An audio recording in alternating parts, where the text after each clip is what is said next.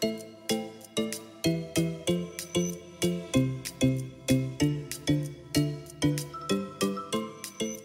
Všem, já vás srdečně vítám v první epizodě eh, podcastu roku 2021 a vítám tady i svého hosta a je to Radka Kameníčková, která je eh, Elite Pro bikini fitness závodnice a taky koučka hobby sportovců a závodníků.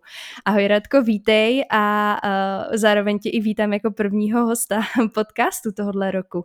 Ahoj Kamčo, já tě moc zdravím a hrozně moc děkuju za pozvání. První hnedka moje otázka bude směřovat k tomu, protože uh, my jsme se na, tý, na tom nahrávání domlouvali už díl a ty si měla takový období, kdy si tak se trošku jako stáhla z té veřejné scény, protože mhm. v té eh, fitness komunitě si byla docela vidět a potom přišlo něco, co tě přimělo se malinko stáhnout do ústraní, tak by mě zajímalo, co se u tebe změnilo, jestli to byl přerod toho roku, jestli třeba něco si začala jakoby vnímat jinak, anebo jestli to přicházelo nějak postupně a, a rozhodla se teďka zase začít ty svoje názory trošku otevírat. Jasně. No tak já musím prvně říct, že to nebylo na základě jakoby jedný nějaký traumatický události nebo tak, to chci říct jako na rovinu. Uh, nic úplně tak strašně hroznýho uh, nárazového se mi nestalo. Tam spíš došlo k tomu, že já jsem si uvědomila, že jsem byla dlouhodobě uh, i reálně v prostředí, který úplně nebylo pro mě ideální. A to jak po pracovní, tak po osobní stránce a nakupilo se toho hodně.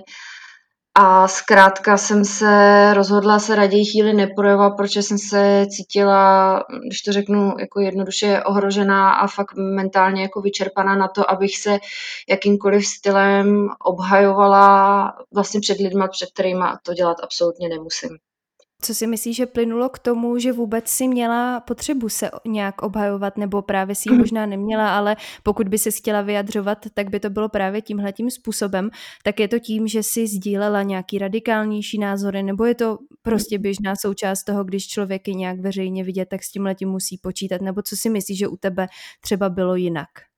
Puh, uh, já si myslím, že já mám velký problém v tom, že já hodně často mluvím v heslech a hodně často mluvím sarkasticky a ne každý to umí úplně pochopit, takže uh, vždycky, jenom takový úvod, já vždycky, když se mi cokoliv v životě děje, nebo respektive neděje tak, jak uh, bych očekávala, nebo, nebo je tam nějaká nepříjemná zkušenost, tak já se nejdřív jako koukám na sebe a nejdřív reflektuju svoje chování, jestli já se nechovám hloupě a proto je ta reakce na mě taková, jaká je proto mám potřebu to takhle vysvětlovat. Takže je tam možnost, že tam byly eh, buď eh, nepochopené fráze, radikálnější názory, který uh, možná se úplně tak jakoby nehodí na takový ten sluníčkový Instagram a sociální sítě a já nevím co všechno.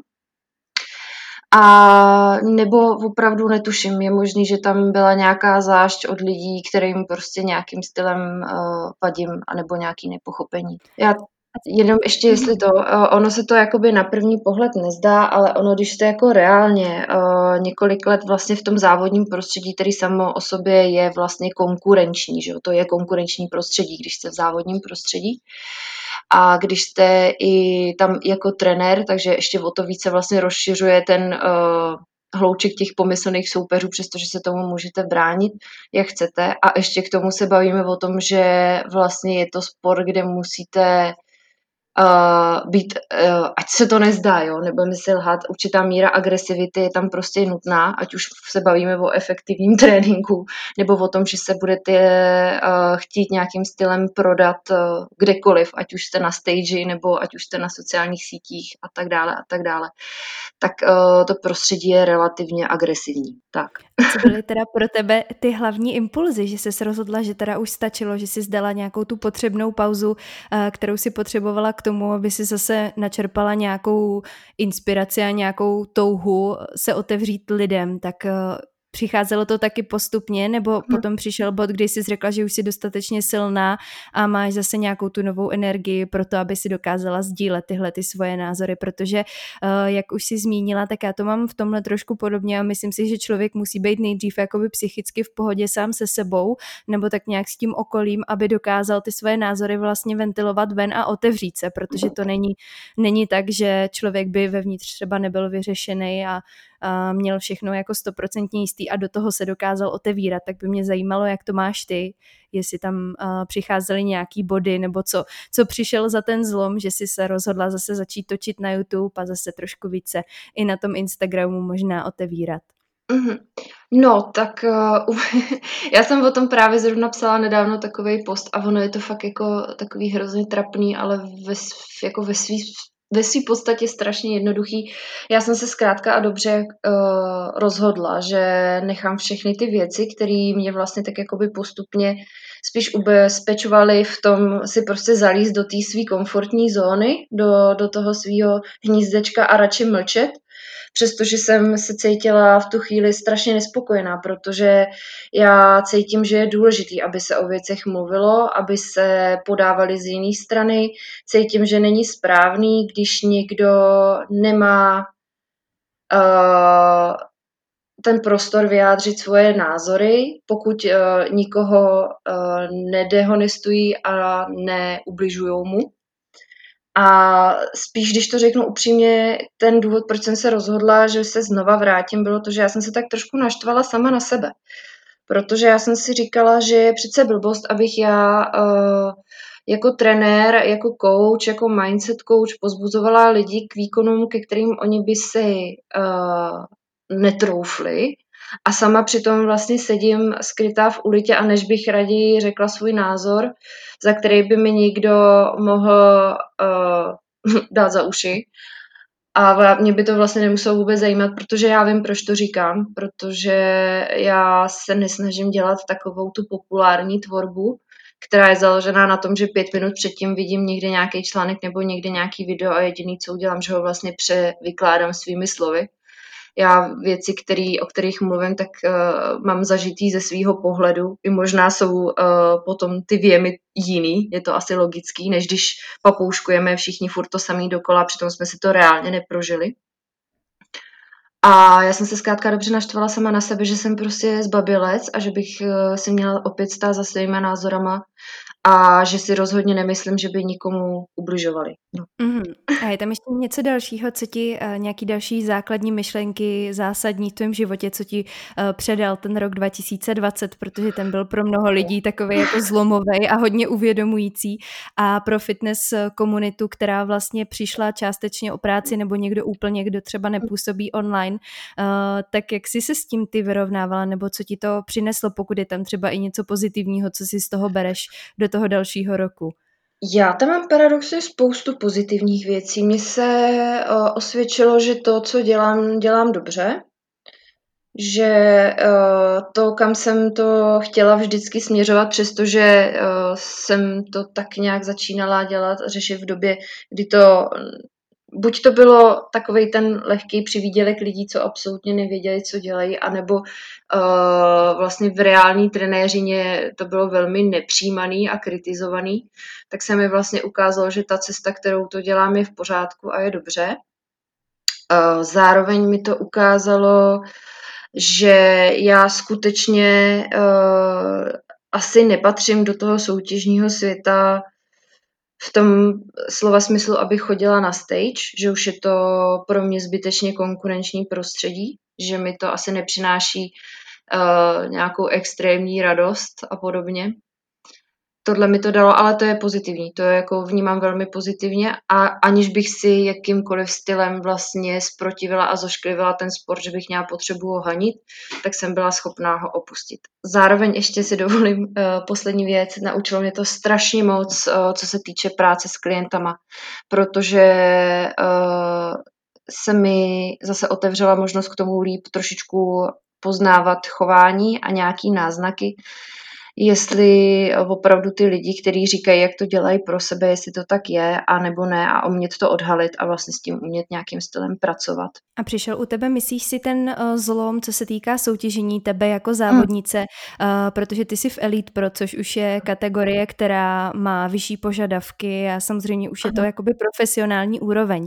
Tak vnímáš tam i ten přechod z těch klasických bikin do té vlastně vyšší kategorie, že už to pro tebe třeba bylo možná moc a a už to bylo hmm. tak jako, že se to bralo moc vážně, protože mi přijde, že ty se pořád snažíš stát nohama na zemi a neobětovat všechno jenom tomu sportu, hmm. jenom tomu, tomu soutěžení, protože zdůrazňuješ to, že máme pořád ten normální život a to normální zdraví, který by měl být na prvním místě, tak myslíš, že je to u tebe i e, touhletou kategorií, že už tě možná to závodění jako, jako závodníka stát na prknech tak trošku vyčerpalo psychicky? Aha, já teď budu naprosto upřímná a vím, že teď se budu asi jako strašně střílet do vlastních řad, ale u mě asi největší Uh, takhle, já když jsem dostala statut Elite Pro, což je vlastně profesionální divize v naší federaci, vejš už se jít vlastně nedá, tak uh, já jsem z toho byla samozřejmě neskutečně nadšená, protože jsem se vlastně připravovala sama, patlali jsme to tady tak nějak s přítelem v obejváku, make-up jsem si dělala sama,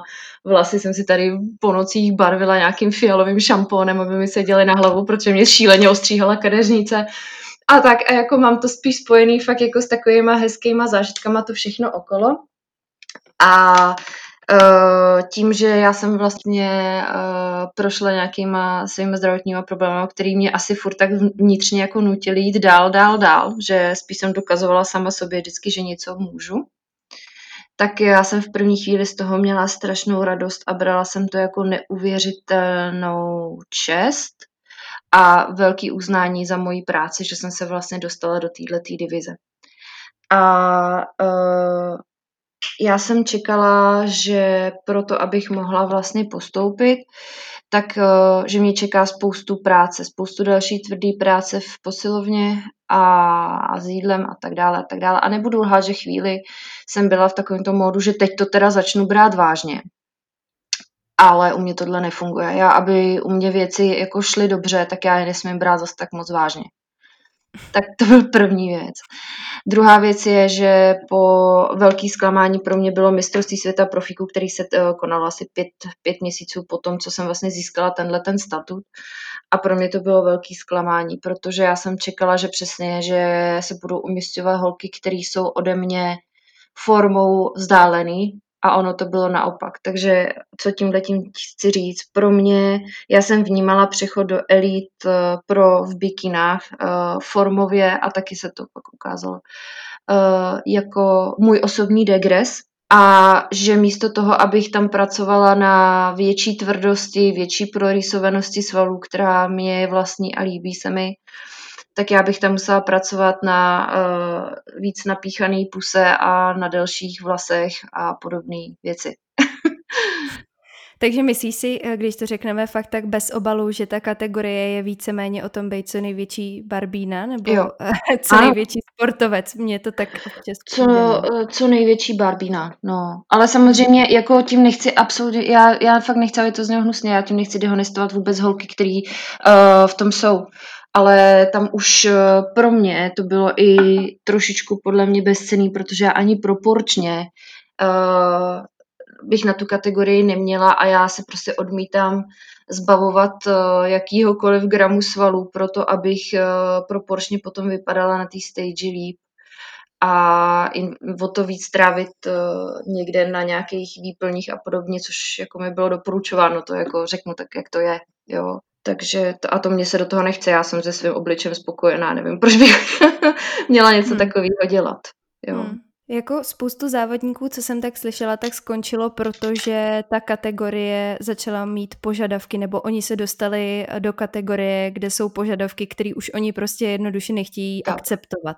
Tak. Jo, že si dostali tak dlouho na nějaký, jsou ochotní dřít, ale jenom do té uh, do chvíle, kdy mají tu vizi a kdy věří tomu, jak chtějí vypadat Aha. a potom jsou schopní jakoby pro to udělat všechno. Ale Aha. když potom sami vnitřně jakoby nepřijímají uh, ty parametry a nechtějí to tělo vlastně nějakým způsobem měnit, tam, kde ta kategorie by to potřebovala, tak tam vlastně odchází motivace. Vnímáš to přesně, taky tímhle způsobem? Mhm, rozhodně, mm. rozhodně. A jak je to teď pro tebe, když jsi tam na těch závodech jako coach? Vnímáš to úplně jinak, když se nemusíš připravovat jakoby uh, na nějakou tu svoji chvilku, až vyjdeš na to pódium, ale jsi tam naopak eh, s těma lidma, kteří tě tam mají za sebou v zádech jako tu podporu. Uh, jsi nervóznější nebo to vnímáš hodně podobně? Tak já to řeknu takhle. Já jsem na svých vlastních závodech byla nervózní asi třikrát v životě a naposledy to bylo teď v té Praze a to proto, že jsem se rozhodla jít na profesionální závody týden předem, jo, což mě jako vnitřně přišlo jako strašný jako porušení sebedisciplíny, protože já jsem se vždycky chystala relativně dlouho a měla jsem to strašně promyšlený a byly to amatérské soutěže a když jsem si řekla, já jdu na svoji profi soutěž, se fakt jako prezentuje jako profík, rozhodnu se týden před, jo, to prostě. Ale takže uh, u mě jako nějaký uh, extrémní nervozity nejsou. Já když jdu na stage, já to beru jako práci. Já tam jdu odprezentovat uh, svoji práci. To je asi jako když byste šli do práce, udělali si nějakou prezentaci v PowerPointu, šli k tabuli a šli tam odprezentovat. To je pro mě ta chvíle, kdy já jsem na stage. Já tam nemám nějaký jako extrémní emoce, že bych zažívala nějaký štěstí, napětí, nevím, co všechno. Tohle se u mě neděje vůbec. Ale když uh, chystám někoho jiného, tak to je jiná. To, to, to, jako, to já jako jsem hrozně hysterická, já se jako přiznám, já Uh, ačkoliv si prostě každý, každou sezónu si říkám, prostě musím se uklidnit a musím říct, že sezónu od sezóny je to lepší a lepší. Jo. Tak uh, vždycky, když mám člověka, který jde poprvé v životě na stage, tak pro mě je to jako hodně silně emotivní zážitek a jsem neskutečně nervózní. Neskutečně protože vnímám, že ten první vstup na to pódium a to první seznámení s tím letím světem, který je opravdu těžce konkurenční a pokud si nedáte hodně pozor na svoji psychiku, tak vás dokáže hodně zdrchat, tak já to považuji jako za klíčový, aby to byl prostě šťastný moment. A dokážeš právě proto, že jsi to sama prožila, myslíš ty závodníky líp motivovat, protože uh, přesně jak říkáš, tak tohle je sport, který se posuzuje vlastně subjektivně, jo? že tam opravdu je to o nějakým dojmu, o nějaký prezentaci a každý rozhodčí na to může mít trochu jiný názor. A přestože, jak jsi zmínila, ta forma, která třeba ty ji považuješ za tu dobrou, uh, tak v tvých očích může potom třeba zvítězit úplně někdo jiný, tak jak se vyrovnávat psychicky právě s tím, že uděláš třeba maximum a přijde ti ti, že opravdu třeba nějaká forma je dobrá a pak to dopadne úplně nějak jako jinak, jo. Že tam člověk asi nemůže uh, mít pocit, že tohle je fair sport, protože tam mm. nezaběhneš něco na čas, ale je to fakt jenom na tom, jak se sejde víc okolností dohromady.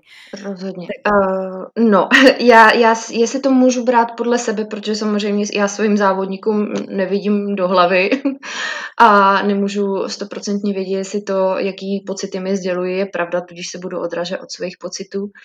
A i se mi to jako tak nějak potvrdilo, když se bavíme s někým, kdo závodí další dobu. Tohle je zkrátka věc, kterou jako každou jinou věc se musíte naučit. Musíte se prostě naučit to přijmout.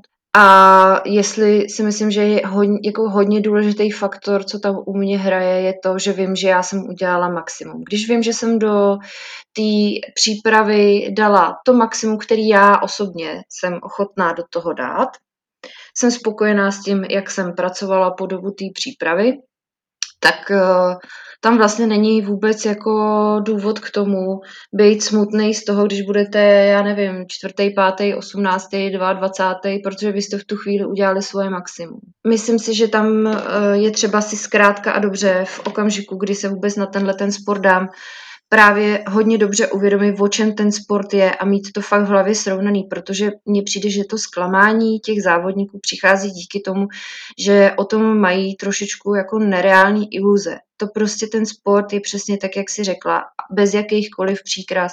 Je to porovnávání lidí, který tam zrovna v tu chvíli jsou. Ty lidi vás všeho všudy vidí pět minut a na těch pěti minutách záleží, jestli se zrovna v tu chvíli budete někomu líbit nebo ne. To je celý. To je celý, tím to končí a jako další, žádný další emoce si do, do života tahat nemusíte. Ano, může se stát, že ten den opravdu budete mít den blbec, Taky jsem to několikrát zažila, prostě jsou závody, které se nepovedou, na který se chystáte a zkrátka a dobře se nepovedou, přeležíte si krk, no, zablokujete si záda, uh, nepovede se vám make-up, teče vám barva, to se stane. Uh, a, a je důležitý vědět, že takovéhle věci se prostě dějou, že to není konec světa.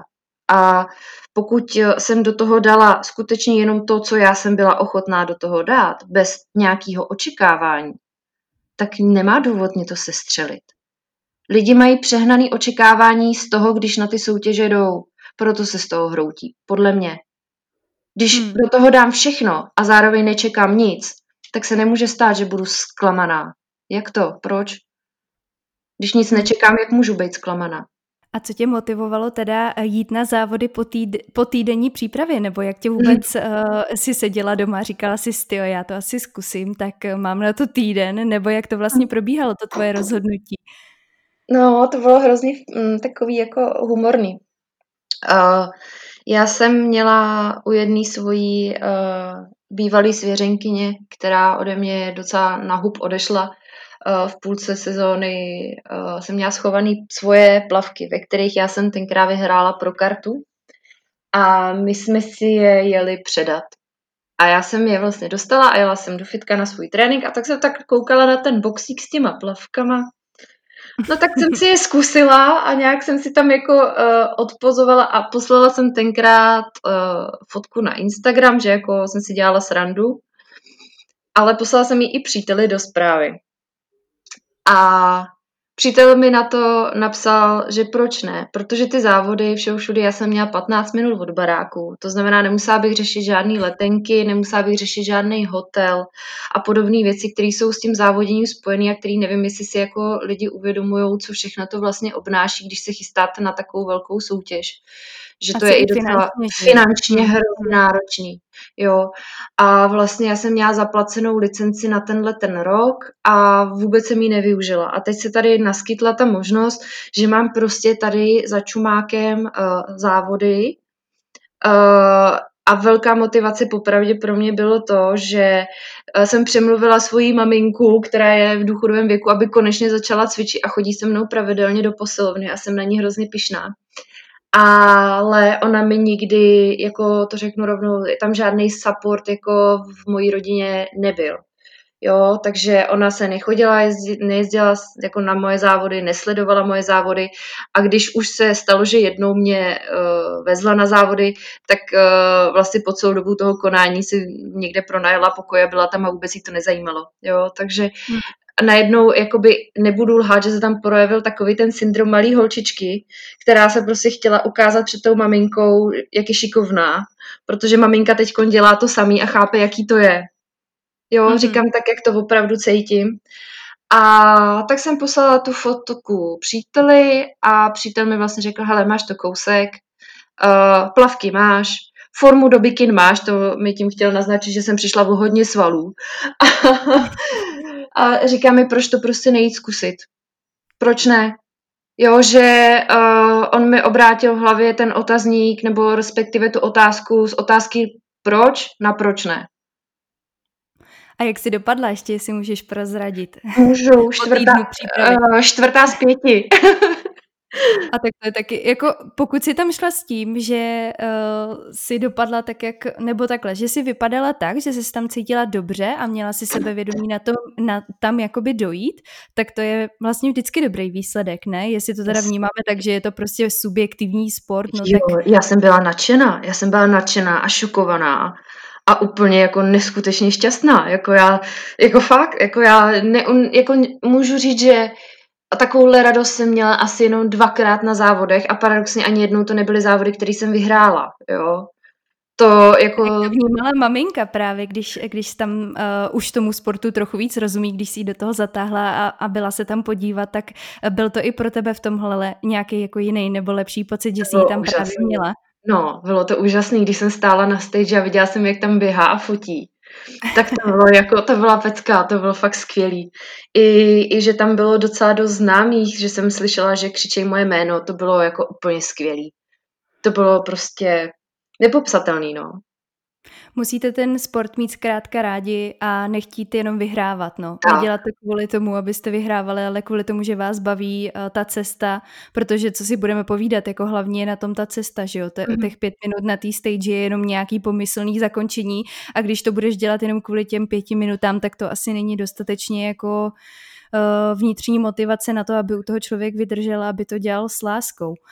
Tak co si myslíš, že, že ještě v sobě musí mít uh, úspěšná fitness závodnice? Protože dneska se s nima roztrhnul pytel. Já mm-hmm. občas koukám, kdo všechno po třeba půl roku cvičení už jako začíná závodit ve fitness, ale jako nic proti tomu. Mm-hmm. Spíš jenom přesně jak mluvíš o tom, jestli tam právě není trošku i nějaká ta jako iluze, že teď všichni chtě, všechny chtějí být uh, ty Určitě. fitness v těch zářivých plavečkách, tak uh, co si myslíš, že právě dělí ty závodnice na ty dobrý a na ty, který třeba přijdou jenom jednou, dvakrát a pak to prostě nedají?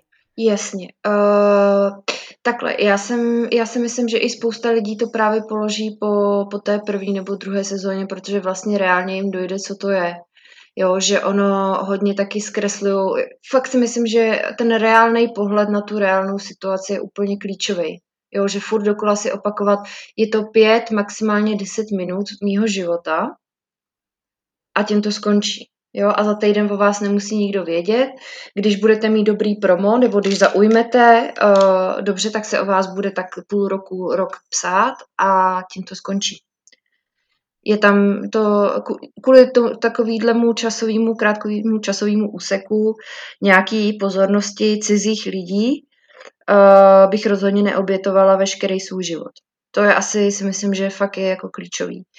A nejklíčovější, co si myslím, je jít do toho uh, s tím správným přístupem k tomu sportu, který vlastně vy musíte vykonávat proto, abyste se na ty prkna mohli postavit. Tím myslím, vy byste opravdu skutečně měli mít rádi silový trénink a měli uh, tu vnitřní potřebu chtít se v něm zlepšovat. Musí vás prostě bavit cvičit. Musí hmm. vás to bavit. Nesmíte se do toho nutit. Neměli byste rozhodně mít poruchy příjmu potravy a rozhodně by vám taky úplně neprospělo, když budete mít nějaký komplex a mindrák uh, z dětství, že jste třeba byli uh, extrémně obézní a podobně, protože furt budete mít v hlavě to, že to dokazujete v ostatním lidem a ta motivace bude víceméně vnější. Hmm, hmm.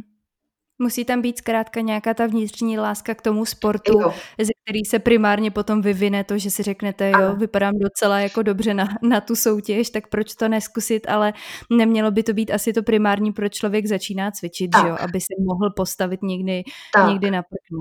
Hmm. Jo, jo. A fakt si myslím, že hodně velká pokora. To je jako hodně důležitá věc v tom. I když to zní fakt jako kliše, tak opravdu. Přijmout hmm. pokorně, že se možná ze mě nezblázní celý svět. Přijmout pokorně to, že i když jsem prostě dřela, jak to šlo, že jsem měla bolest, že jsem byla unavená, že jsem trpěla hypoglykemickýma šokama a že jsem uh, dala každou volnou korunu do toho, abych měla ušitý hezký plavky, že jsem byla protivná, že jsem v noci, uh, v noci nemohla spát a přes den nemohla pracovat. Takže to zkrátka a dobře uh, nikoho nemusí zajímat, protože všichni lidi, kteří jsou na nějaký úrovni, si tím tím museli projít. To znamená, že jsou tam všichni do, na dost podobný úrovni a nikdo to nemá zadarmo, tak, takže člověk, tak. když se, se neumístí možná tak, jak si představoval, tak si musí uvědomit, že ti lidi, co tam s ním stojí, pravděpodobně museli obětovat to též, ne-li, ne-li víc. víc. Jako a většinou, on, no, mě se většinou jakoby. Asi na stejný úrovni v tomhletom. Hm. Přesně tak. Mě když se holky ptají, proč nedopadly tak a tak, proč jsou takový a takový, moje odpověď z 90%. A, a ještě jako e, my ženský, tam je taky hodně důležitý si vymazat uh, takovou tu otázku, co je se mnou tak strašně špatně.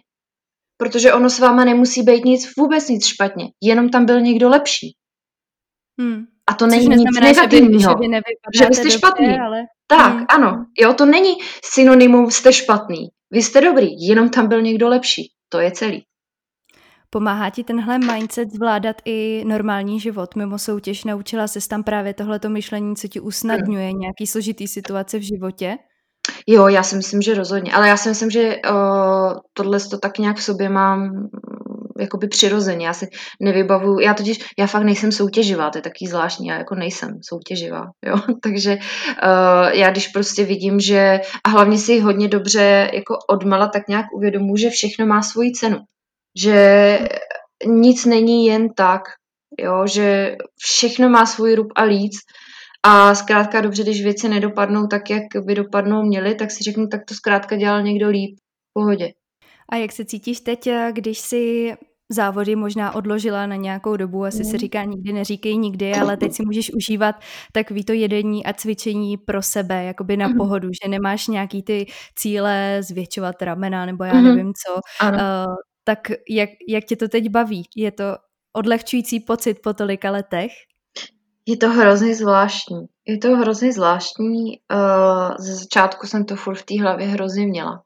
Ale naštěstí já taky musím říct, že já jsem si to jako právě dost uh, vlastně celou dobu, de facto do té doby, dokud jsem nedostala tu prokart, popravdě, já jsem si to fakt dělala hodně jako podle sebe, prostě co se líbí mně. Já jsem musela vědět, že když tam jdu odprezentovat nějaký ten produkt svý práce, takže to je něco, s čím já se stotožňuju protože vždycky, když jsem uh, poslechla rady, které mi byly dávané v dobrý víře samozřejmě, jo, i od, od odborníků, od rozhodčích, já jsem si je fakt nechávala hodně pro hlavu, ale když to byly věci, který, se kterými já jsem se jako nestotožňovala a mě osobně třeba nepřišly estetický, tak uh, jsem to nikdy nebyla schopna odprezentovat sebevědomě, tudíž se to jako minulo účinkem.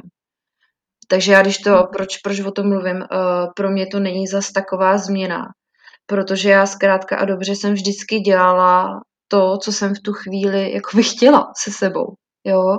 A když se, když se to sešlo s tím, že uh, to vypadalo podle mě reprezentativně, abych se mohla někam postavit, tak jsem to s tím spojila. Po přechodu do pro to právě jako by bylo jiný, protože já jsem chtěla pro sebe udělat velký progres, tak uh, tam samozřejmě už začalo jako docházet k tomu, že jsem začala vlastně porovnávat tu, tu svoji formu a tu svoji postavu s tím feedbackem, který jsem dostávala jako samozřejmě a s tím, jak vypadají ty ostatní závodnice. Takže tam potom jo, ale hmm. jestli můžu říct, co jediný se vlastně pro mě změnilo, tak je to, že nemám potřebu teď vlastně vyhledávat třeba nějaký garážový džemy a podobně, abych si za každou cenu udržela hmotu, protože je možný, že půjdu prostě třeba za půl roku, za tři čtvrtě roku závodě a nemůžu o to přijít, ale zkrátka je to úplně jedno. Takže to necháš na tom, jak to bude, tak to bude a teď hmm. řešíš to, co je v tuhle tu chvíli. Jo, jo. A na to navazuje moje otázka, protože já jsem si všimla, že velmi často se tě lidé na Instagramu ptají na to, jak to děláš, že sakra vypadáš tak dobře. Takže prosím, můžeš tam konečně prozradit, jak to děláš, že vypadáš tak dobře. Je tam nějaké tajné kouzlo Radky Kameníčkové, nebo je to zkrátka a dobře čistá strava a kvalitní trénink? Což uh, nikdo nechce slyšet samozřejmě. Uh, no, já, já jako mám asi ono, kdybyste mě viděli teď, tak byste jako asi rozhodně neřekl, že vypadám skvěle, protože právě cvičím jenom doma. A já se fakt obávám, že tam není jako jiný, uh, jiný východisko, než to, že mě fakt jako strašně baví ten trénink a myslím si, že dřu. Že dřu, hmm. ale ne destruktivním způsobem pozor. Jo, na to já si hodně dávám pozor, že se věnu regeneraci hodně, že se věnu protahování, že, že roluju a podobné věci. Že pečlivě plánuju a rozvrhuju svoje, svoje tréninky a že se do nich snažím dávat maximum a vlastně do každého tréninku, na každý trénink já chodím uh, s tím mindsetem, že se jdu učit ne, že jsem suverénní, že všechno umím a že, že vím, co dělám, ale jsem otevřená k tomu si klidně uh, každý druhý trénink opravit techniku a skutečně se vnímat. Že být v tom flow. Mm-hmm. A zvládala si tohle vždycky sama, nebo si měla někdy nějakého supervizora, uh, trenéra nebo někoho, kdo to s tebou konzultoval, protože uh, hodně závodníků už na takhle vysoký úrovni má trenéry a ty si se, mhm. pokud vím, připravovala sama, mm-hmm. tak uh, jak tohle vnímáš právě to, že i sama působíš jako coach, tak jestli jsi měla i sama nějaký vedení v tomhletom směru?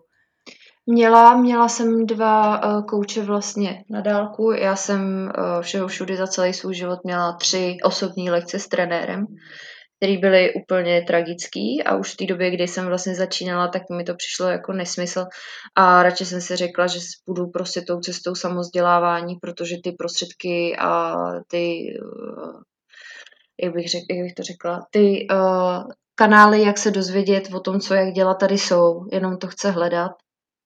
A chtěla jsem si jít trošku jako zkrátka dobře tou vlastní cestou a nespokojit se s odpovědí, že se to takhle prostě dělá, protože ten člověk reálně vlastně nevěděl, proč to dělá. já jsem tak trošku jako cítila, že mám na to nějaký cit, ani nevím, ale spíš si to uvědomuji zpětně. Každopádně ano, měla jsem dvakrát vedení a to na svoji první sezónu v roce 2014, kdy říkám, probíhalo to formou osobních kontrol a uh, na základě toho mi potom, nebo i předtím mi byly vypracovány jakýsi takýsi plány. To ne, mm, tahle spolupráce nebyla dobrá, to prostě byla taková ta klasická kulturistická uh, x hodin kardia denně, strašně málo kalorií, přestože já jsem prostě od, um, já nemám ráda slovo od přírody.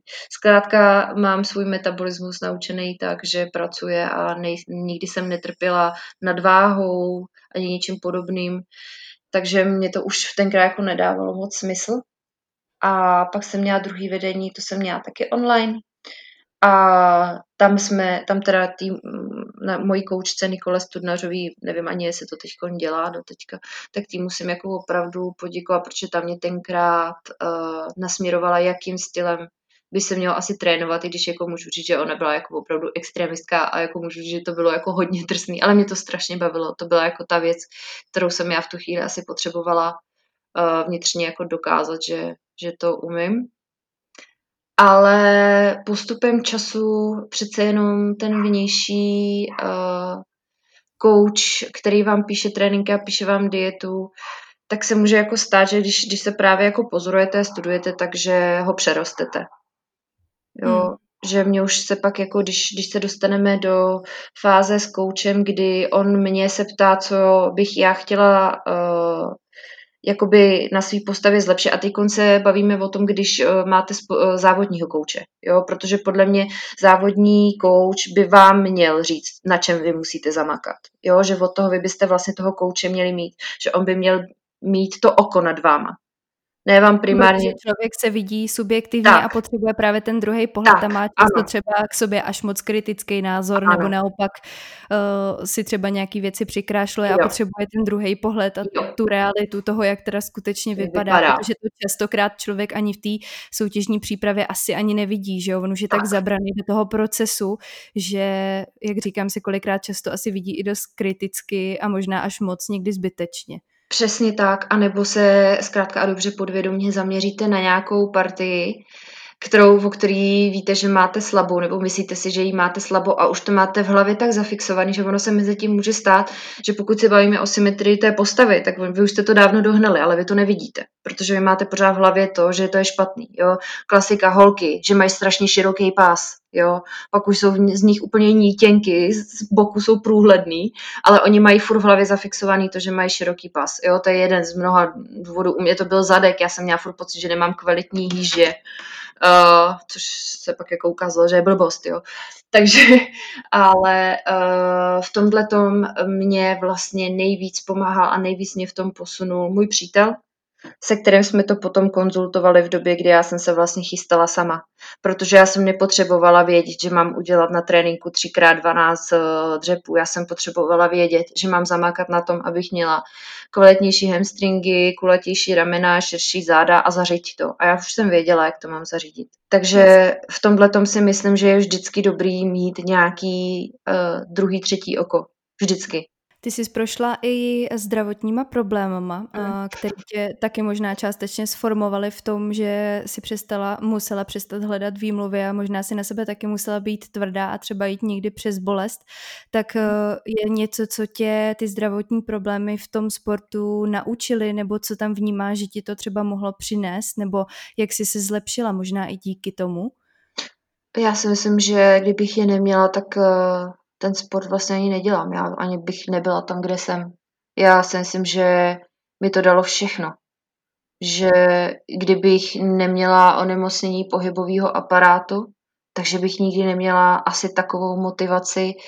To je totiž ono, ono, když si pamatujete sami sebe jako člověka, který byl nemohoucí, který uh, byl odkázaný na, na kolečkový křeslo anebo na berle, a najednou chodíte a najednou jste schopný tak nějak trochu něco dělat, tak vám občas, říkám, mě uh, občas v hlavě prostě problikávalo, co ještě dokážu, co teda ještě dokážu. Když jsem šla tenkrát do nemocnice s diagnózou, že mám obrnu a že v životě nebudu chodit, že už se s tím můžu rozloučit a najednou jsem tady byla a mohla jsem normálně chodit. Tak jsem zkusila silový trénink, tak kolik dokážu zvednout.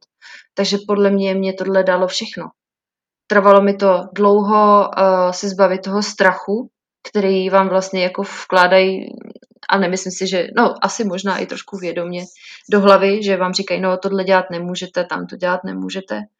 A vy se jednoho dne prostě zastavíte a zjistíte, že, že vy svůj život nežijete, ale prostě ho jenom tak přežíváte, protože jste si do hlavy naprogramovali to, že vám někdo řekl, že to nemůžete dělat, ale vy jste to ani neskusili. S tím letím asi i dost souvisí to, že si musela uh, převzít zodpovědnost za svoje zdraví, hmm. protože kdybys to neudělala, tak bys si jenom poslouchala od doktorů, že co nemůžeš a vlastně bys si to vzala jako hotovou věc a nikam bys to dál asi neměla tendence posouvat. Tak bylo tohle u tebe vždycky uh, nějaká ta tendence mít zodpovědnost za svůj život a za svoje zdraví, něco, co tě v tom uh, spíš nakoplo, než aby tě to poslalo dolů? Mm-hmm, myslím si, že určitě. A myslím si, že klíčovou roli na tomhle má moje maminka a její výchova, která mě vždycky učila, jako abych eh, byla zodpovědná za veškeré svoje chování. Ona vždycky říkala, že eh, ona je zodpovědná za, co, za to, co řekne, není zodpovědná za to, jak to pochopí jiní a že je zodpovědná za to, co ona udělá sama pro sebe a jak se zachová.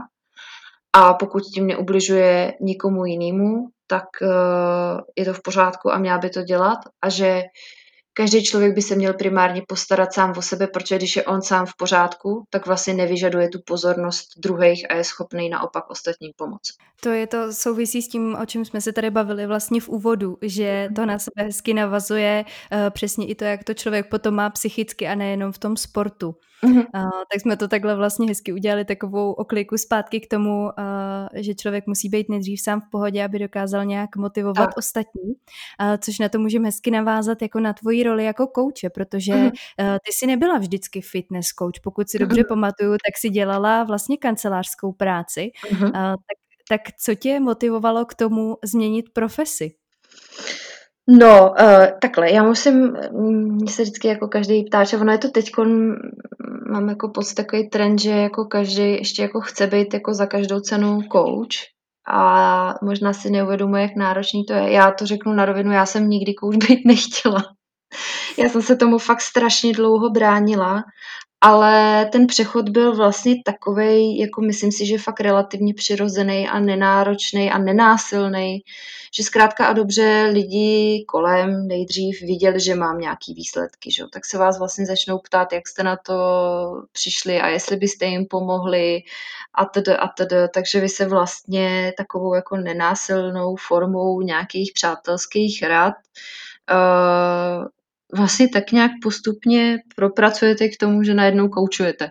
já to, já to asi nevím, jak. Jako, ani nevím jak. Jo, že to byl tak strašně přirozený vývoj, že ty lidi se nabalovali, protože měli výsledky, tak to řekli někomu, že jsou se mnou a že já jim prostě jsem schopná pomoct, že se cítí líp, že vypadají líp. Mě to motivovalo, protože já jsem poznávala širší okruh lidí, kteří měli specifické problémy a mě fascinuje lidský tělo, vždycky mě fascinovalo lidský tělo. Uh, od malička biologie byla můj oblíbený předmět, chemie byla můj oblíbený předmět, takže mě to zajímalo. Takže já jsem vlastně jenom jakoby prohlubovala svoje zájmy a akorát jsem vlastně to, co jsem se dozvěděla a to, co jsem vypozorovala, potom předávala dál. Takže on, ten přechod byl strašně jako přirozený. No. Tak by to asi i mělo být, že jo? Že prostě to je nějaký přirozený vývoj, který no. má svůj čas a najednou se rozhlídneš a řekneš si, ty, já jsem vlastně coach, aha, no. už to dělám jako na full time a pomáhám lidem. No. A uh, vybíráš si lidi, se kterými budeš spolupracovat, protože taky máš, tuším, nějakou čekací mm. dobu a nebereš asi úplně každýho. Tak podle čeho mm. si vybereš člověka, se kterým si řekneš, že tady by to mohlo fungovat a koho radši od, odkážeš na jiného odborníka? Jo, tak uh, musím říct, že ještě i letošní rok mě v tomhle extrémně vyškolo, že opravdu je to nezbytně důležitý vybírat si lidi pro jakýkoliv vztahy. Pracovní i, i veškerý jiný, tam to asi jako tam tomu rozumíme, ale myslím si, že i jako uh, pokud bych mohla dát nějakou jako radu asi, jak být úspěšný nebo spokojený coach nebo vůbec jako spokojený člověk, když děláte coaching, tak opravdu si ty lidi na tu spolupráci vybírat. Protože uh, podle mě jsou jako důležitý tři roviny, ve kterých vy byste se jako měli potkat a uh, vy jako coach byste vlastně měli být schopný mít dostatečnou praxi, dostatečný teoretický vědomosti a pak je tam ta důležitá rovina, kde vlastně to musí, musí rezonovat a to jsou nějaký osobnostní rysy, osobnostní vlastnosti. Uh, jsou lidi, kterým uh, je spousta věcí jedno, ale já opravdu nemůžu spolupracovat s lidmi, kteří měli uh, problémy psychologického rázu, s jídlem. Mm, s jídlem, no jasně, jasně, jo, tam, když už to, ono, když už to zajde jako do toho, uh, do toho extrému, že už vlastně tam dochází jako reálně k té činnosti, že tam někdo manipuluje s tím jídlem uh, s nějakou myšlenkou, tak to už je pozdě pro mě, jo. Uh, jsou samozřejmě lidi, kteří se tím prošli a kteří se z toho, jak říkají, dostali, podle mě eh, je to strašně dlouhý proces, málo který lidi se z toho reálně dostanou. Jo. Spíš je to jako, že vymění jedno za druhý a eh, v tomhle případě jako rozhodně ne, nemůžu s tím člověkem spolupracovat. Ono taky, musíme se bavit o tom, jestli se bavíme o spolupráci hobby anebo o spolupráci sportovec na závodní úrovni. To je taky jako u mě důležitý. Já jsem schopná přijmout holku, která bude chtít být hobby sportovkyně a uh, jsou tam nějaký psychologické bloky, ale nesmí to být právě jako na té úrovni, že prostě, že mi nebude jíst nebo že mi nedej že bude zvracet. To rozhodně ne ale jsem schopná uh, pracovat s člověkem, který má nějakým způsobem strach z toho nastavit si vyšší makra na jízdce nebo, nebo něco takového podobného, jenom spíš z toho titulu, že neví, jaký krok má udělat, ale to už samozřejmě zjistíte, když s tím člověkem komunikujete, jo, jestli to tak je nebo není.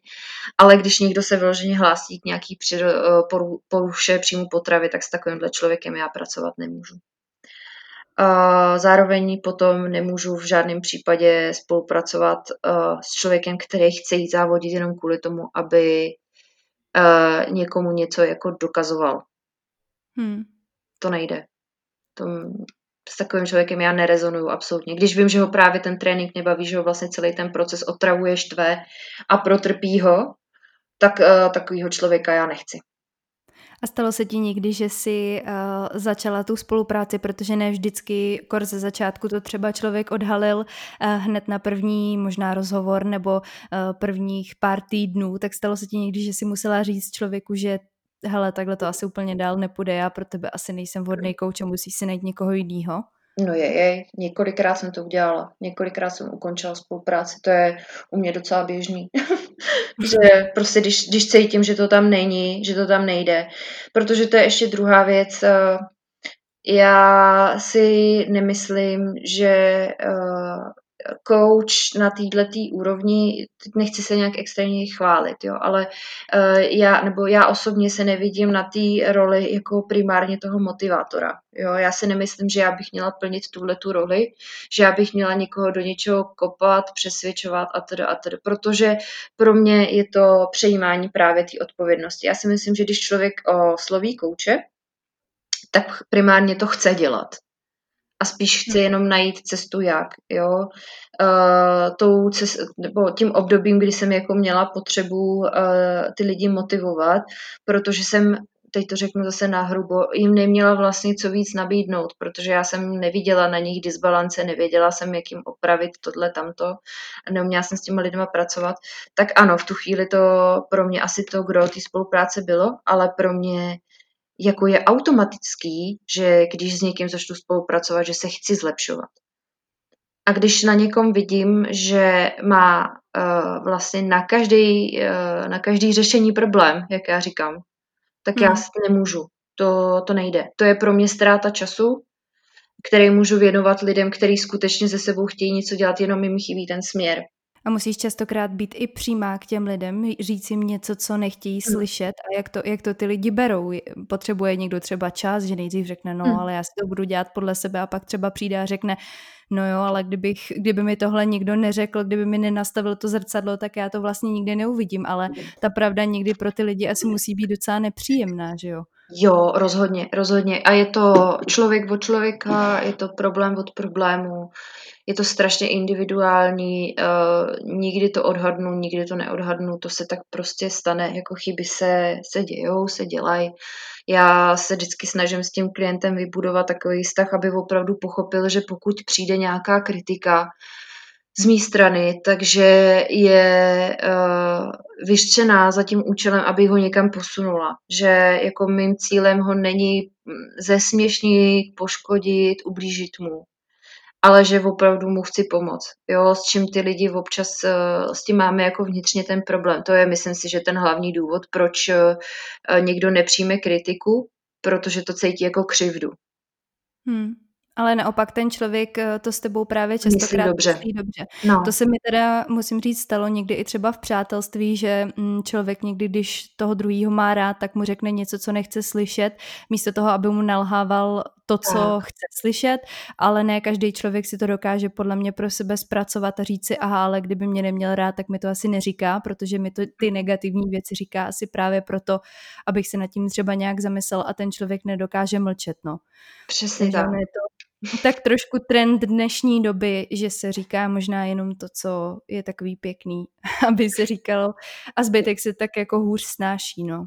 Jo, jo, jo, no ono, uh, já to vnímám, takže, že on není mi 19 už chvilku, tak uh, vzhledem k tomu, že jsem tak nějak jako byla, byla u toho, když ještě sociální sítě nebyly a závodilo se a když sociální sítě jsou a závodí se, protože furt se asi budu motat tak nějak v tomhle já fakt opravdu vnímám hrozně jako enormní tlak na ty lidi a uh, i takový ten podvědomý distres, jo, že už jsme v tom ani si to vlastně neuvědomujeme a proto možná i z mýho pohledu jsou všichni tak opatrní, protože to, co byste dřív uh, byli schopní vlastně přijmout a odfiltrovat úplně v pohodě nějakou informaci jako vůči vám nebo ani ne vůči vám, tak vás vlastně jako strašně vytočí.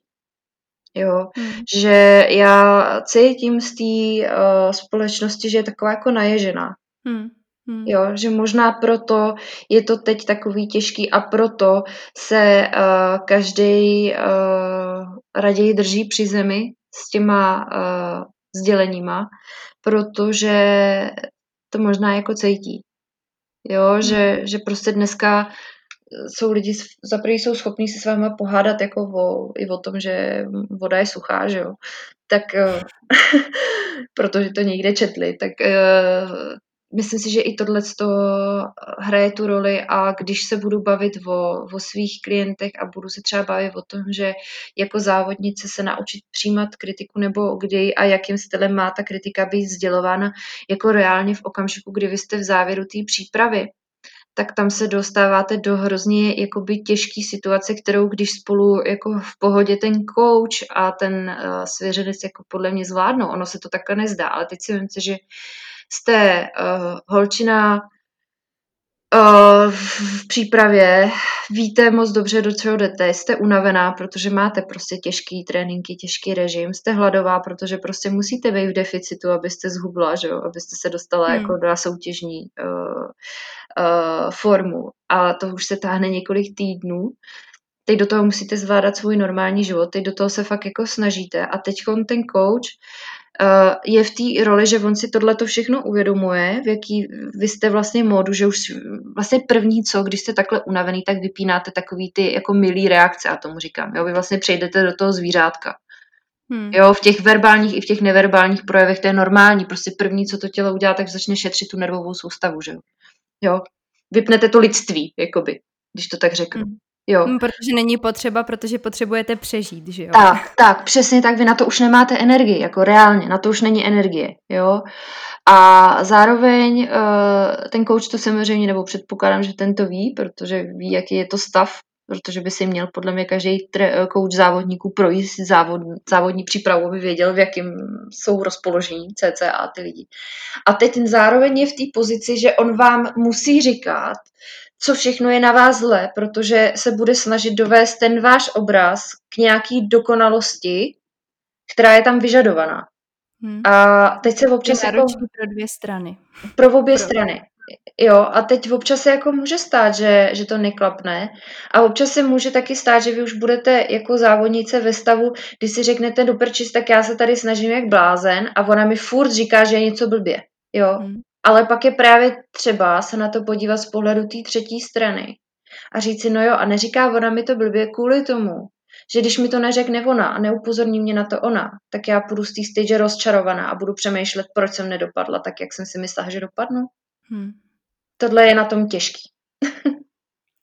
a jak to zvládáš? Po, jako čím díl to děláš, tím je to hmm. lepší, že už ty reakce znáš, nebo máš tam něco, co ti pomohlo v tom být přísná i ve chvíli, kdy to je těžký? Uh, Takhle, já uh, si myslím, že se většinou jakoby snažím volit takovou formu, aby to bylo jako v pohodě. On taky, že velký rozdíl, nebo toho, jak přijmeme to samotné sdělení, uh, jakým, jako, ano, jedna část je ten obsah a druhá část je ta forma toho sdělení. Takže si myslím, že když, když se to sdělí jako uh, normálním kultivovaným způsobem, že je možný to aby to ty lidi brali v pohodě. Ale musím říct, že už se mi prostě zkrátka a dobře párkrát stalo, že ty lidi už se sami v té hlavě přepli, že už toho zkrátka na ně bylo moc. Protože hmm. ono to není pro každýho, prostě nebudem si lhát, to není pro každýho. Vy musíte být fakt extrémně jako silně psychicky odolný člověk, abyste tohle to dali. Že vás vlastně furt jenom vám někdo říká, co se ještě musí zlepšit, co se na vás ještě musí zlepšit. Že něco je fajn, ale ještě něco se musí zlepšit. A nejhorší na tom třeba pro mě jako v roli toho kouče je, když já vím, že ty lidi na tom fakt strašně dřou.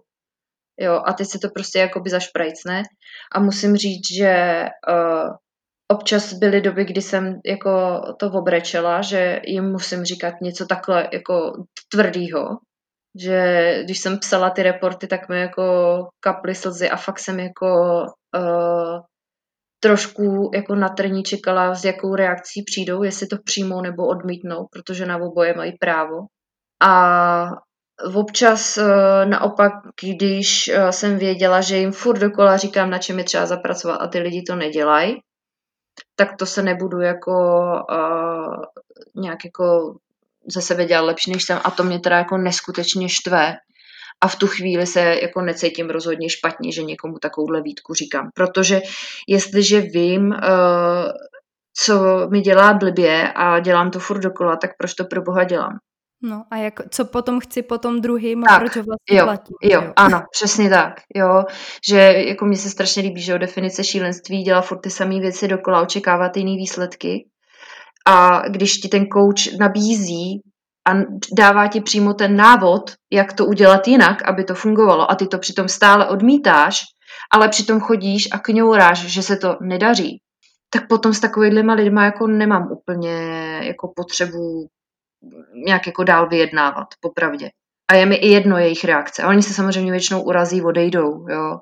Hmm. Ale to už není můj problém. Stává se ti, že občas to někdo prostě nedá, že jednak nedá tu tvoji přímost, že odejde teda sám, že řekne, hele, ty jsi na mě vošklivá, já jdu jinam. A, a nebo že ti člověk řekne, hele, já jsem si asi přecenila, já t- tu závodní přípravu prostě zkrátka nedávám. Uh, mně se nikdy nestalo, že by mi někdo řekl, že jsem není jako hnusná a že to nedá. Ani si nemyslím, že jsem nikdy jakoby tak nějak extrémně byla. Ale uh, jako pak se stává, že jako, jo, stalo se mi právě letos, že ode mě odešli lidi, protože mi jako řekli, že mám, že mají ze mě strach, což mě přišlo jako hrozně zvláštně, to spíš přišlo jako vtipný. Ono totiž, eh, jako když se mi dostane takovýhle feedbacku, tak já první co tak to konstatuju nebo konzultuju s ostatníma klientama, jak oni se se mnou cítí. A ono většinou se totiž jako ukázalo, že ty lidi, kteří mají nějakým způsobem strach uh, z reakce svého kouče, jsou ty lidi, kteří nedělají to, co dělat mají. Hmm. Protože se bojí, že na ně jako že na ně přijdu. a někdo jim mm-hmm. vynadá. Jo, mm. přesně tak. Jo, to je, to je přesně to samé, jako teď to bude úplně jako abstrakt, ale každý, kdo máte třeba doma psa, a teď odejdete a on vám vyhrabe koš a vy vlezete do, do bytu. A on je takový. Ano, vy už to moc dobře víte, že něco proved. Prostě. Ty lidi jsou stejný, my zase nejsme o tolik jako v těch přirozených reakcích na tom jinak než ostatní jako zvířata. Takže to poznáte. Jo, a teď, když se jako oni spustí do toho sebeobhajovacího kolečka, tak to je prostě začarovaný kruh. A v tu chvíli je zkrátka a dobře podle mě nejlepší uh, tu uh, spolupráci ukončit, protože už nejednáte v vzájemném respektu. Jasně. A stává se ti někdy, že uh, to potom hodně řešíš v sobě, že si říkáš, ty a nebyla já jsem moc taková, nebyla hmm. jsem jako, že aby člověk tohle unesl, že mu třeba odchází klienti nebo že se nevždycky domluví, tak musí si být jakoby sakrajistý tím, že ví, co dělá a chápe, proč ty lidi se takhle zachovali. Víš, že já bych možná měla tendenci jakoby pořád říkat, no tak jsem třeba nebyla dost dobrý kouč, tak jsem třeba neuměla zvolit tu strategii, která by na ně fungovala.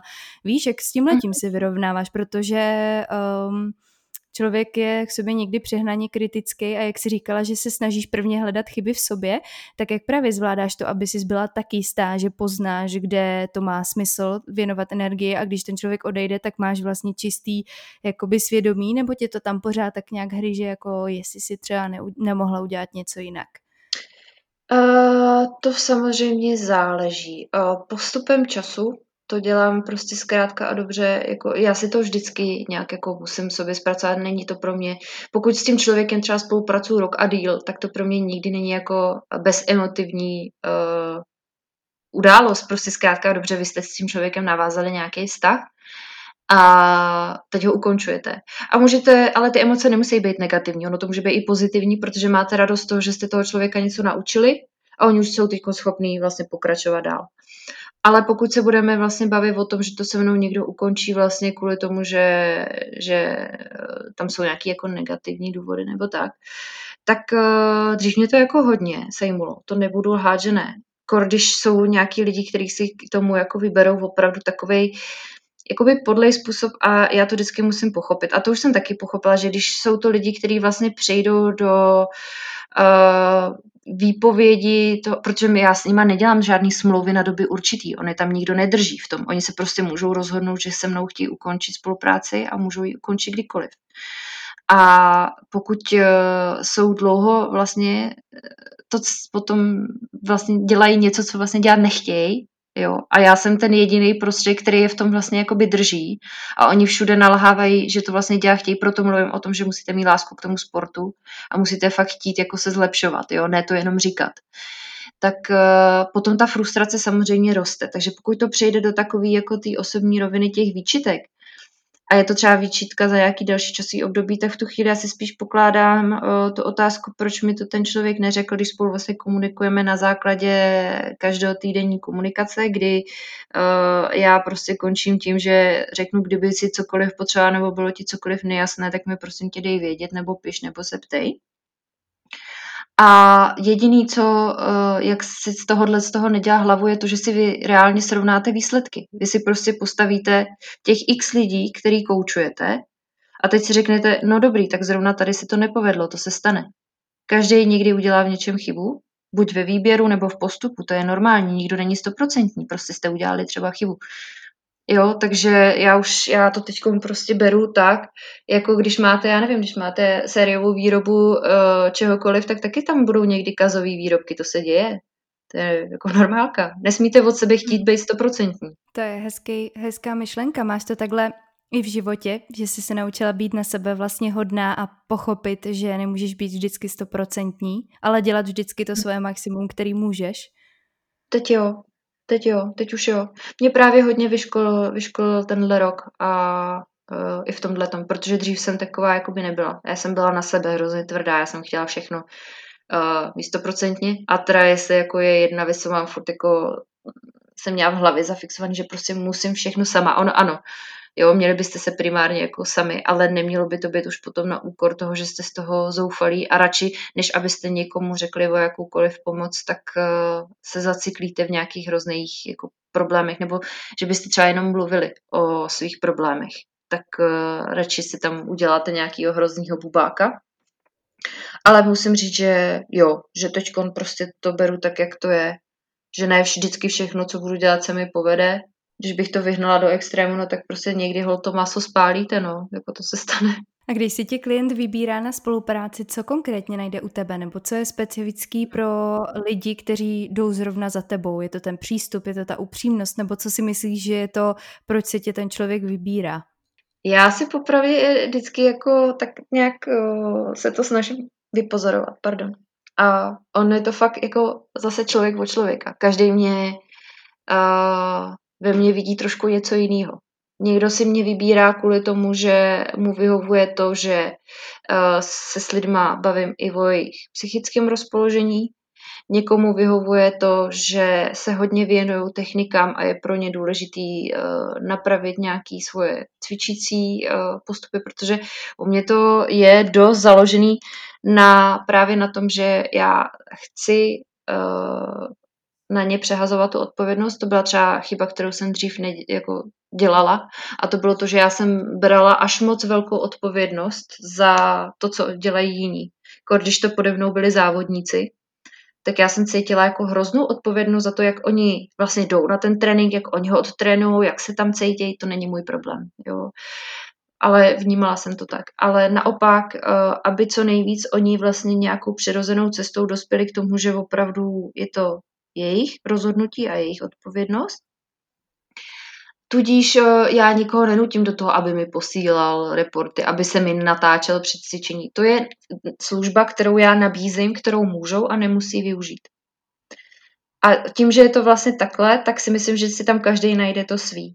Že opravdu za mnou chodí lidi, kteří uh, se zničili nevhodným cvičením, ale jinak jsou prostě úplně v pohodě, že jsou lidi, kteří uh, i chodili dlouho na osobní tréninky k nikomu a neviděli žádný progres, uh, snažíme se přijít na to, proč. Pak jsou tu zkrátka a dobře lidi, kteří umějí cvičit, umějí všechno, jenom chtějí uh, chodit na trénink s čistou hlavou, protože za ně nikdo ten trénink napíše a oni vědí, že bude nějakým stylem progresivní. Pak za mnou chodí lidi, kteří neví vůbec, jak mají jíst a chtějí si to nějak dát dohromady. Pak za mnou chodí lidi, kteří umí jíst, umí trénovat trénovat, ale neumějí se zregenerovat a potřebují poradit s tím letím. A já si myslím, že asi to je možná ta moje přidaná hodnota, že já nejsem jako úzce zaměřená.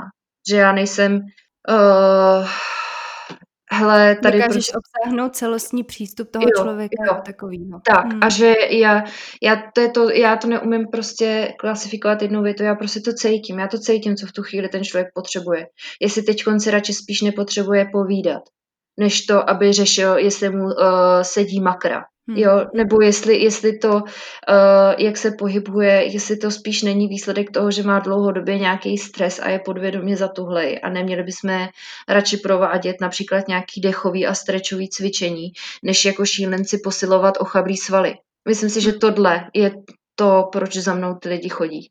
A jak ty se udržuješ psychicky v pohodě, protože jsi tam nastínila, že s tím člověkem pracuješ komplexně, i co se hmm. týká hmm. psychiky, uh, tak z toho, jak mi to popisuješ, tak mi přijde, že hodně uh, se na ty lidi nacítíš, tak hmm. uh, to musí být někdy i jako pro tebe psychicky uh, vyčerpávající něco, jako mají třeba lékaři, psychologové a tak dál, tak musí se naučit odfiltrovat to, aby si ty problémy nenosili domů, aby dokázali uh, žít svůj život a nepřebírat ty problémy ostatních na sebe. Tak jak s tímhle pracuješ, aby si nevyhodil vyhořela a aby si to zvládla dělat eh, díl a dělalo ti to pořád radost?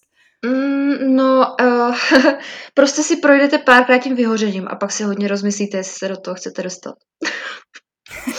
Takže u tebe nastal taky nějaký no, zlom, no, kdy jsi jasně. říkala jako, ty já se z toho úplně všechno jo. jako na mě, ty problémy se na mě jako valí a mm-hmm. hrozně mě to tíží, protože uh, mi přijdeš právě jako, mm, jak na někoho třeba můžeš působit jakoby přísně, tak na mě mhm. právě, mm. jak mi to popisuješ, působíš jako hodně citlivý člověk, takže věřím tomu, že s těma lidma ty věci hodně prožíváš, tak jo. jestli tam přišel už takový zlom, že jsi musela od toho nějak jako dát odstup nebo nějak k tomu začít jinak přistupovat. Rozhodně, rozhodně.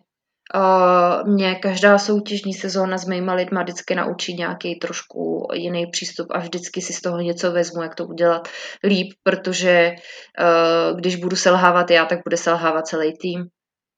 Takže samozřejmě, uh, prostě je to o těch zkušenostech, zase o té praxi. Jo, nebát se udělat tu chybu, tak prostě ano, teď to bylo pro mě šílený a proč to pro mě bylo šílený, protože jsem přejímala jejich, jejich pocity, jejich názory. Uh, je to těžký. Nejlíp na to samozřejmě pomáhá si prostě popovídat s někým, kdo se tomu vůbec nevěnuje a zkrátka dobře vypnout. Jo? Nebo se na to podívat uh, z pohledu třetí osoby. Jo, reálně si říct, co tam vlastně reálně řešíme. Uh, já neřeším otázku života a smrti u toho člověka, já u něj řeším jeho koníček. To je věc, hmm. která ho má těšit a bavit.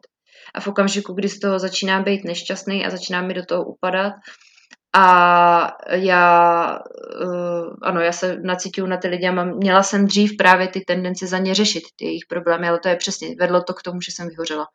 Jo, a už se to stalo asi dvakrát. To prostě já nebudu říkat, že ne tak uh, pak prostě z praxí se to naučíte odfiltrovat.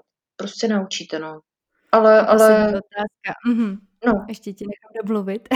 ne, ne, že prostě jako ty propady a ty chyby k tomu patří, protože z nich se poučíte. Jinak to asi podle mě nejde. Jako zkušenost, kdyby se dala zkušenost jenom oposlouchat, tak by to bylo skvělé, ale spoustu z nich si musíte jako jednoduše zažít, no.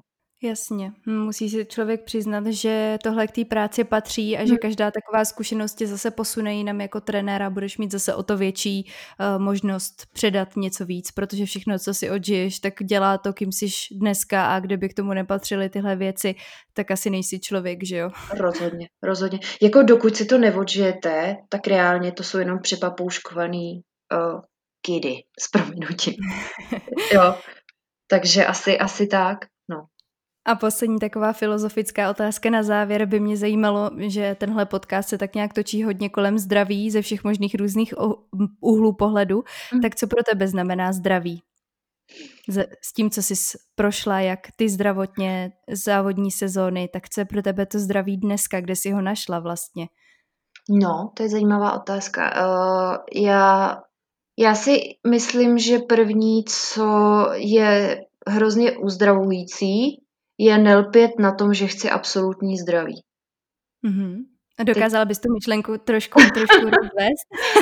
uh, že bych si možná neměla zbytečně způsobovat uh, stres a další zdravotní problémy v případě, že mám nějaký problémy, které mě v reálném životě zas až tak moc neomezují, pokud si to nevezmu do hlavy, že mě omezují.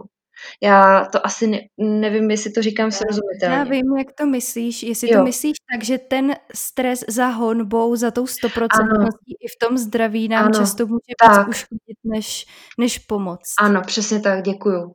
Jo, zase opět. Je pravda, že je to takový trošku tlak zase na tu druhou stranu, jo? jo. že člověk má takový jako pocity, že když teda jako dělá fitness a jí zdravě a tohle, tak pak se u něj třeba, u mě to byl hodně zlom v tom, kdy třeba já sama jako vzhledem k tomu, že se snažím jako věnovat zdraví a cvičení a tak dál a pak sama mm. jakoby řeším problém, tak pak jako je to hrozná konfrontace se sebou, že jako připustit si, že můžeš mít problém, i když se tomu jako věnuješ a i když děláš svý maximum, tak pro mě bylo jako těžký si připustit, že že to je jako v pořádku, že to ano. tělo se i mění a že ty požadavky třeba na výživu nebo na nějakou suplementaci nebo na cokoliv se jako mění a že to není statický a že když jsem si to vyřešila jako teďka jednou, takže to bude platit celý život, že tak. my to vlastně budeme hledat jako pořád. Tak jestli si to myslela takhle, tak... Ano, přesně tak. tak. E, jako myslím si, že hlavně jako uh, je důležitý přijmout gro, jako že gro života je změna. Prostě, to tak je. Jo, my se musíme nějakým stylem furt vyvíjet a uh, myslela jsem to i tak, že uh, přesně jak ty si říkala, může se stát, že děláte všechno dobře a přesto onemocníte. Jako nežijeme ve váku, jo. Hmm. Jako vás neovlivňuje jenom vaše chování. To by bylo super. Ale hmm. občas tam hrajou roli i jiný, jiný faktory. Já myslím si, že letošní rok byl úžasný příklad. Jako vy můžete dělat všechno dobře, ale přesto můžete onemocnit přece nějakým virem. Jenom tím, že půjdete ven to byste nemohli no, nic. to je, já jsem jo. toho teď zážný příklad, protože přesně, jako já jsem taky teďka vlastně jsem v karanténě kvůli covidu, mm-hmm. jo. Uh, po, teda chytla jsem to po tři čtvrtě roce, co už to tady máme, ale přesně pak jsem si jako říkala, ty jako nedělala jsem nic, jako jak já teď můžu jako přijít a říct, že mám jako covid, když tady prostě kárám o tom, jak imunita, jak zdravé, zdraví jídlo a tak dále a tak dále. A pak jsem si říkala, ale teď jako to je normální, že mm-hmm. prostě člověk bude někdy nemocný a že přestože děláš jako 100%, tak jsou třeba viry nebo nějaký věci, které když se prostě face to face setkáš s člověkem, co to má, tak ty můžeš mít sebe lepší imunitu, ale prostě třeba ten virus je tak silný, že ho prostě jako chytíš a mm-hmm. jako co, tak zase třeba budeš mít lepší průběh, protože si pro sebe dělala jakoby víc celou tu dobu, uh, budeš třeba rychleji fit, uh, budeš vědět, jak po nemoci jakoby se dostat tak. zpátky, abys to tělo nepřetížila a aby si nespůsobila nějaký komplikace. Takže jsem ráda, že to tady zmiňujeme, že i lidi, kteří se tomu nějak věnují, ať už fitness, trénování a tak dále, nejsou to lidi, kteří uh, taky nezjišťují u sebe nějaký věci, jo, nebo jsou stoprocentní, ale myslím si, že právě cílem toho je umět se sebou pracovat a vždycky najít tu cestu a vědět třeba i proč se věci dějou. Mm-hmm, rozhodně, rozhodně, jo, a prostě přemýšlet nad tím, že ano, tak hold, eh, třeba já mám za sebou nějakou minulost, tak tí, tíhnu k nějakým zdravotním obtížím, mám něco geneticky zakódovaný, tohle to všechno přece hraje uh, jako roli, že jo, v tom, v tom našem zdraví.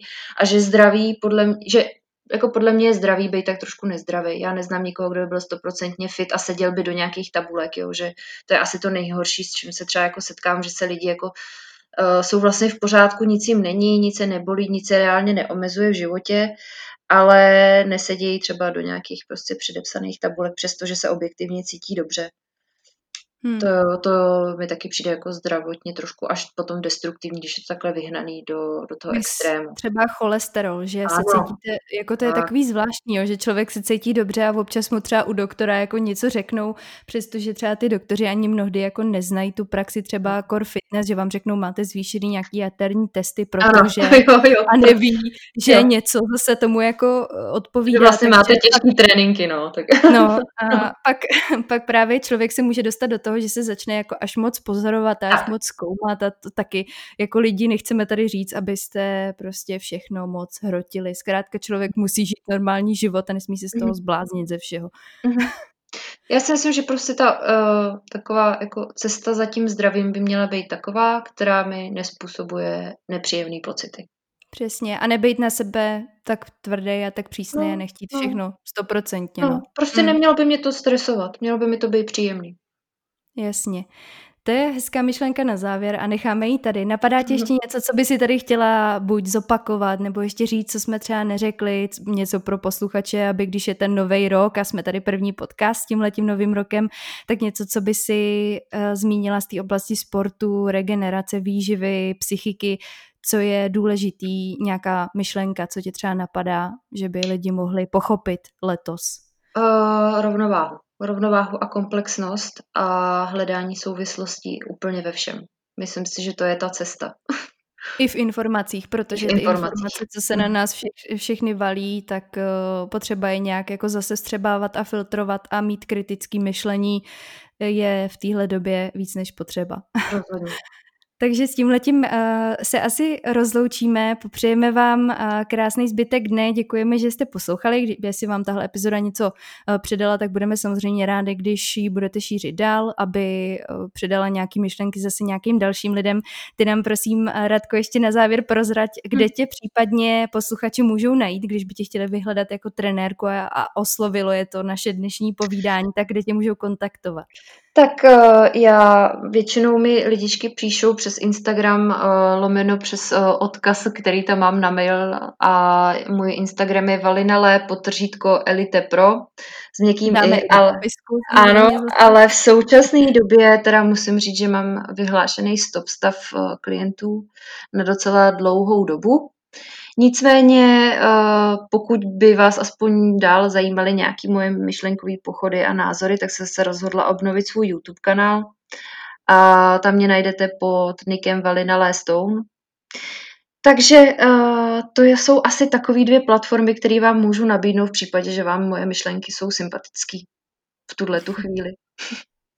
Takže Radko, já ti ještě jednou moc krát děkuji, že jsi našla čas, že jsme si mohli takhle popovídat a zase přinést nějaký, nějaký nový myšlenky, názory a tak dál, protože si myslím, že základem téhle společnosti by měla být diskuze a přestože ne se vždycky musíme souhlasit, tak je podle mě fajn se o věcech bavit a přinášet nějaký nový úhly pohledu a ne se nutně vždycky zalíbit všem. Takže jsem moc ráda, že jsi přišla, že si uh, ten názor přehodnotila a že tě uslyšíme, hmm. uvidíme o něco víc, protože už se na to těším. Takže ti přeju krásný zbytek dne, děkuji, že jsi přišla a budu se těšit, že se třeba ještě někdy uvidíme, uslyšíme. Jo, já ti moc děkuji za pozvání a přeju všem krásný den.